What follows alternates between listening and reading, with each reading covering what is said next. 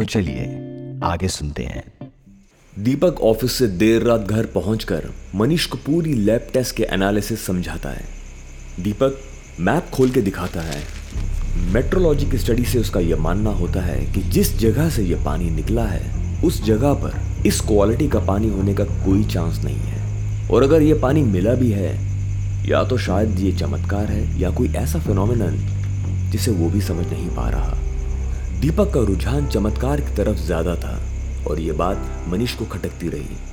वो बहस नहीं करना चाहता था क्योंकि उसे इस बारे में ज़्यादा पता नहीं था। लेकिन कहीं ना कहीं उसके मन में ये बात थी कि जो कुछ भी है, वो एक सीधी सीधी लाइन नहीं है।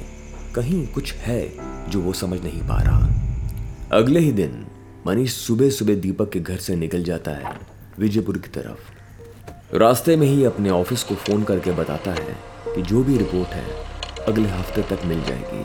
उसका एडिटर मनोहर फ़ोन रखने से पहले उसे बोलता है कि आते वक्त चमत्कारी पानी लेते आना।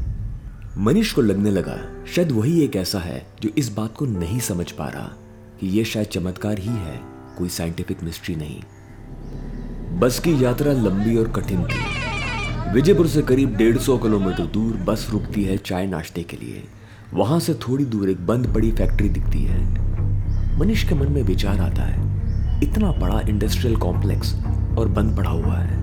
अगर आज ये काम कर रहा होता तो शायद विजयपुर के लोगों को इसका फ़ायदा ज़रूर होता। शायद उन्हें मंदिर में इस घटना को चमत्कार की तरह नहीं देखना पड़ता। खैर, मनीष फाइनली विजयपुर पहुँच जाता है। चौक पे हमेशा की तरह टूरिस्ट बसों का हॉर्न और उनकी भीड़ दिखाई देती है। विजयपुर शायद खुशहाली की तरफ़ बढ़ रहा था। मनीष कहीं ना कहीं ये बात मान लेता है कि ये शायद सब चमत्कार ही है। वो सामान बाँध के वापस जाने की तैयारी में होता है। निकलते वक्त उसे गाँव के सरपंच ब्रिज मोहन मिल जाते हैं।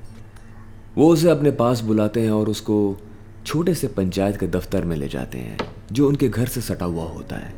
वो मनीष को बताना चाहते हैं कि फ़िलहाल विजयपुर तरक्की की राह पर चल चुका है और एक अच्छी रिपोर्ट शायद इस गाँव का भला करते मनीष समझ जाता है, इशारा किस तरफ़ है। लेकिन उसके पास विरोध करने के लिए कुछ था भी नहीं। वो राम राम बोलकर वहाँ से निकलने की तैयारी में होता है, तभी उसके मन में एक विचार आता है।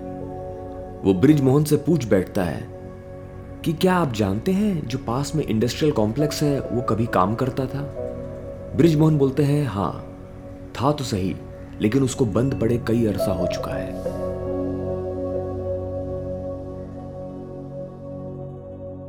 गीली मिट्टी का रहस्य जानने के लिए सुनते रहें टाइनी कास्ट